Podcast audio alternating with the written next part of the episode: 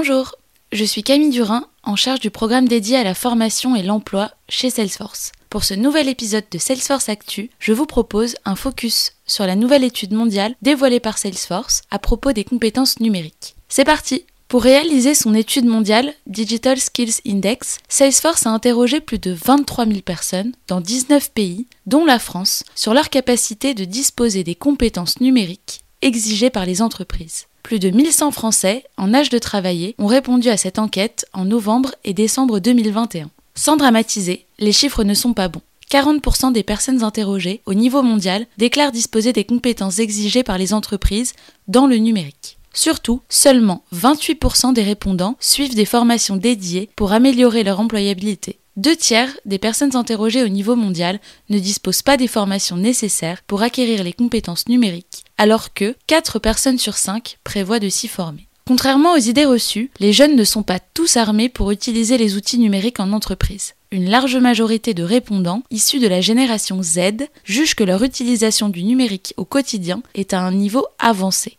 Mais un cinquième de ces jeunes déclarent ne pas disposer des compétences exigées dans ce domaine par les entreprises. En d'autres termes, il existe un hiatus entre les compétences numériques utilisées dans la vie de tous les jours et celles exigées par les entreprises. Dans ce contexte, des efforts considérables doivent être réalisés pour former les demandeurs d'emploi et les salariés. Seulement 17% des personnes interrogées au niveau mondial considèrent leur niveau de compétences numériques professionnelles comme avancé tandis que près de la moitié, 49%, déclarent avoir un niveau débutant. Et qu'en est-il en France? Un jeune sur cinq de la génération Z suit une formation pour acquérir des compétences numériques contre un baby boomer sur 10. Il y a donc un écart générationnel à combler. Et ce, d'autant plus que 46% des personnes interrogées en France souhaitent suivre des formations continues afin d'accélérer l'évolution de leur carrière et d'améliorer leur employabilité. Les entreprises doivent donc investir massivement sur la formation continue aux outils numériques pour rester compétitives, pour améliorer l'employabilité de leurs collaborateurs et pour renforcer l'attractivité de leur marque employeur.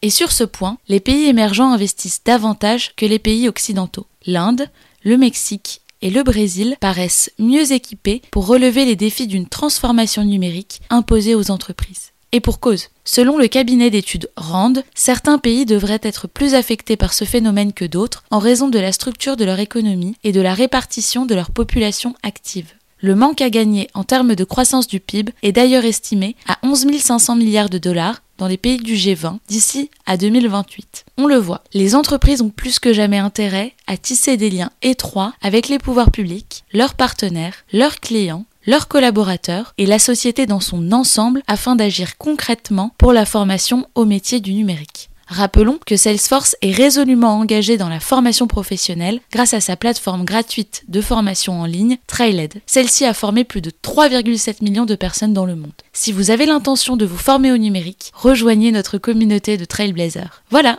c'est fini. Vous l'avez compris, ce rapport est riche d'enseignements sur le futur de la formation. Je vous invite à le consulter en intégralité sur salesforce.com. À bientôt!